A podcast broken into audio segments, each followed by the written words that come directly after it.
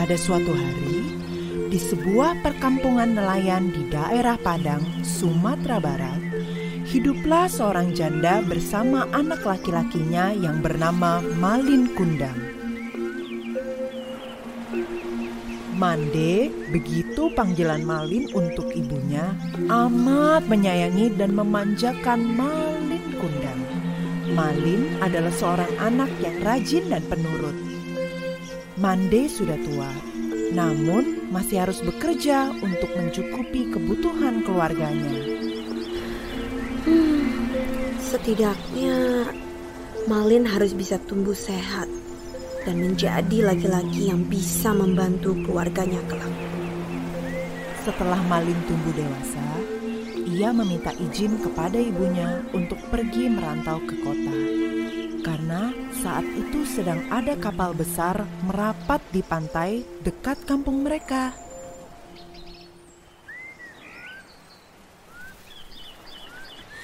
Jangan Malin. Mandi takut terjadi sesuatu denganmu di tanah rantau sana. Menetaplah saja di sini. Temani Mande. Mande, Mande tenang saja. Tidak akan terjadi apa-apa denganku. Ini satu-satunya cara supaya kita bisa mengubah nasib keluarga. Kapal besar itu belum tentu datang lagi bulan depan. Baiklah Malin. Mande percaya kepadamu. Tapi cepatlah kembali. Mande menunggu di sini. Meski dengan berat hati, akhirnya Mande mengizinkan anaknya pergi.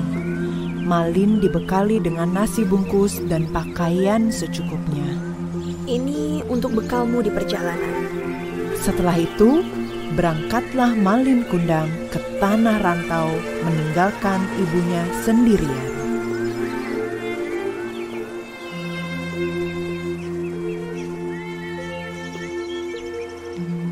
Hari-hari terus berlalu.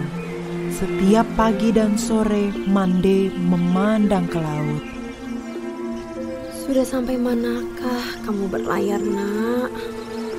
Ia selalu mendoakan anaknya agar selalu selamat dan cepat kembali ke rumah. Beberapa waktu sekali, jika ada kapal yang datang merapat, Mande selalu menanyakan kabar tentang anaknya. Permisi, apakah kalian melihat anakku Malin? Apakah dia baik-baik saja?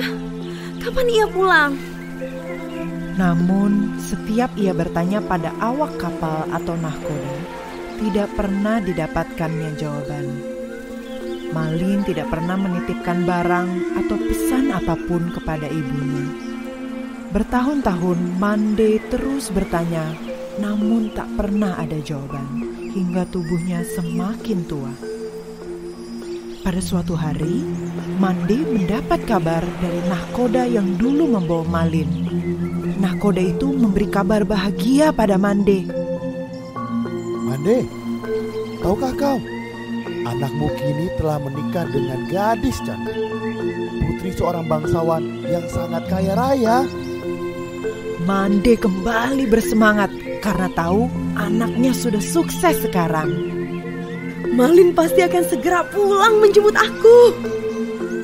Benar saja, tak berapa lama kemudian di suatu hari yang cerah, dari kejauhan tampak sebuah kapal yang megah nan indah berlayar menuju pantai. Orang kampung berkumpul. Mereka mengira kapal itu milik seorang sultan atau seorang pangeran. Mereka menyambutnya dengan gembira. Mande amat gembira mendengar hal itu. Ia selalu berdoa agar anaknya selamat dan segera kembali untuknya. Ketika kapal itu mulai merapat, terlihat sepasang anak muda berdiri di anjungan. Pakaian mereka berkilauan terkena sinar matahari. Wajah mereka cerah, dihiasi senyum karena bahagia disambut dengan meriah. Mandi juga ikut berdesakan mendekati kapal itu. Jantungnya berdebar keras saat melihat lelaki muda yang berada di kapal itu. Ia sangat yakin sekali bahwa lelaki muda itu adalah anaknya, Malin Kundang. Belum sempat para sesepuh kampung menyambut, Ibu Malin terlebih dahulu menghampirinya. Ia langsung memeluknya erat. Ia takut kehilangan anaknya lagi. Malin, anakku, kau benar anakku kan? Mengapa begitu lamanya kau tidak memberi kabar? Malin terkejut karena dipeluk wanita tua renta yang berpakaian compang-camping itu. Ia tak percaya bahwa wanita itu adalah ibunya. Sebelum dia sempat berucap, istrinya yang cantik itu meludah sambil berkata, Wanita jelek ini kah ibumu? Mengapa dahulu kau bohong padaku? Bukankah dulu kau katakan bahwa ibumu adalah seorang bangsawan yang sederajat denganku? Mendengar kata-kata pedas istrinya, Malin Kundang langsung mendorong ibunya hingga terguling ke pasir. Wanita gila! Aku bukan anakmu. Mande tidak percaya akan perilaku anaknya. Ia langsung terduduk sambil berkata, Malin, Malin anakku, aku ini ibumu nak. Mengapa kau jadi seperti ini? Malin Kundang tidak memperdulikan perkataan ibunya. Dia tidak mengakui ibunya karena malu kepada istrinya. Melihat wanita itu beringsut hendak memeluk kakinya, Malin menendangnya sambil berkata, Hai, dasar wanita gila. Ibuku tidak seperti engkau.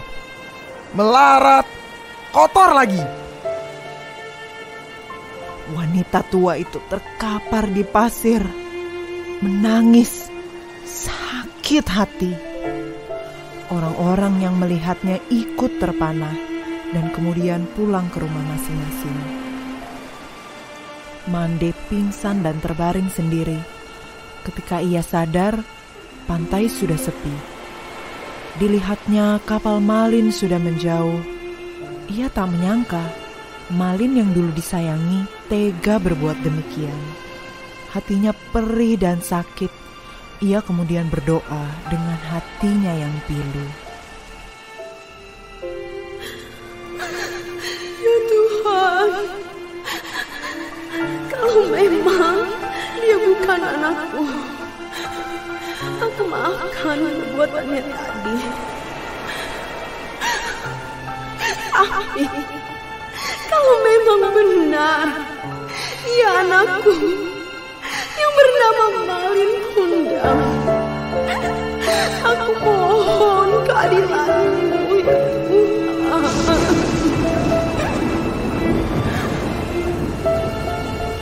Lama kemudian, cuaca di tengah laut yang tadinya cerah mendadak berubah menjadi gelap. Hujan tiba-tiba turun dengan teramat lebatnya.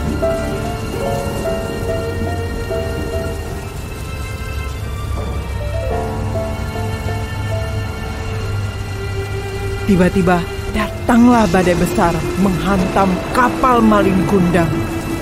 Saat itu juga kapal hancur berkeping-keping, kemudian terbawa ombak hingga ke pantai.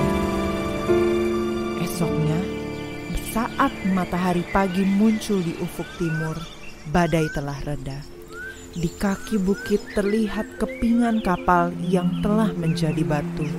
Itulah kapal Malin Kundang. Tampak juga sebongkah batu yang menyerupai tubuh manusia. Malin Kundang telah kena kutuk ibunya menjadi batu karena durhaka.